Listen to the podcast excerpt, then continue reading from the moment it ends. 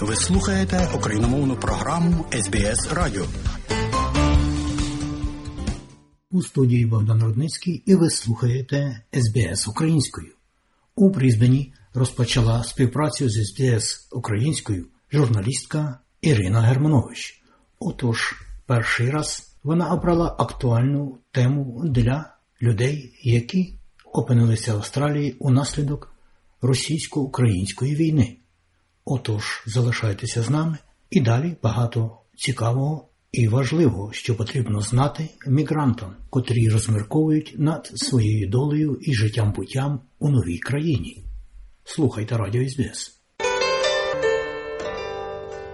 Міністерство внутрішніх справ Австралії на своїй веб-сторінці інформує, що з 23 лютого 2022 року було видано майже 9 тисяч віз українцям. Станом на 31 липня 2022 року майже 4400 людей за цими гуманітарними візами прибули до Австралії.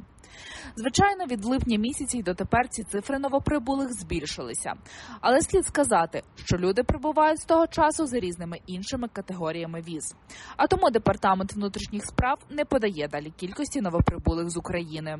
Власники віз мають право на навчання, роботу, медичне страхування та ряд додаткових пільг. Втім, комфорт проживання в новій країні не завжди залежить від політики уряду, клімату чи привабливих перспектив. Тривога, невизначеність та навіть депресивний стан.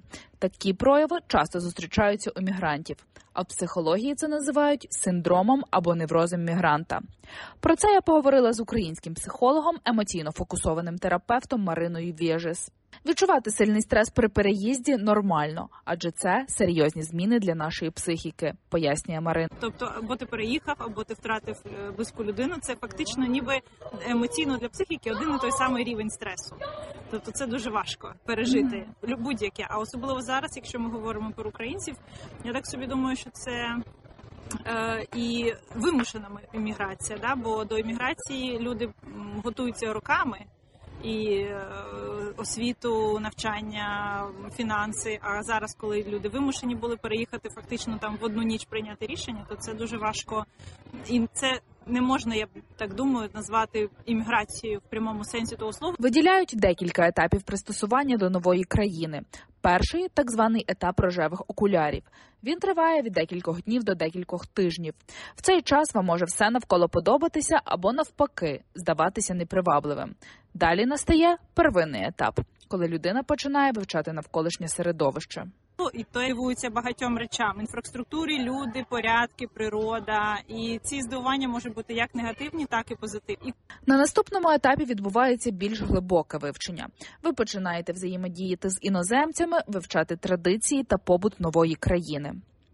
Проблема тут з'являється, коли ви орієнтуєтеся і стикаєтеся з тим, з чим раніше не стикалися в своїй рідній країні, і цей етап може тривати декілька місяців.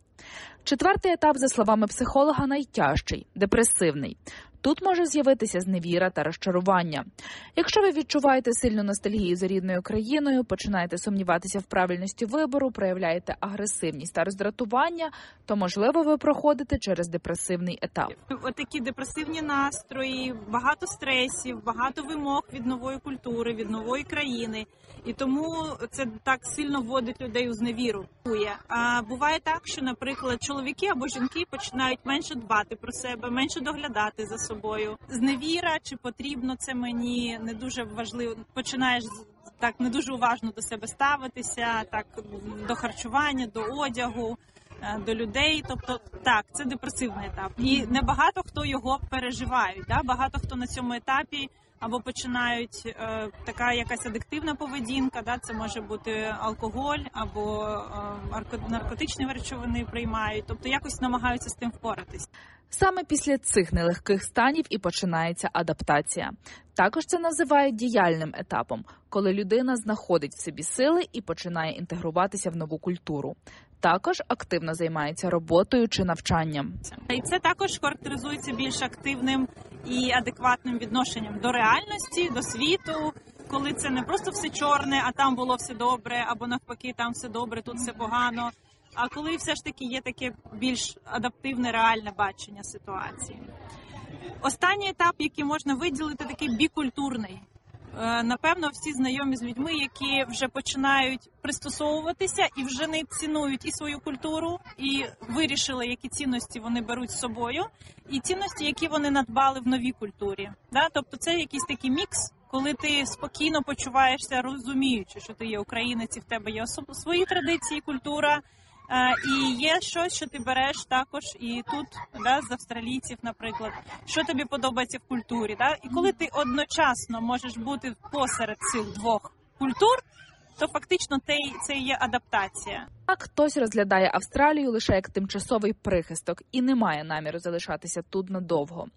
Відсутність чіткого розуміння, коли ж можна повернутися на батьківщину, може спричиняти тривожність та дискомфорт. В такому випадку психолог радить визначити для себе, коли саме найкращий час повертатися додому, і також не концентруватися на негативних емоціях.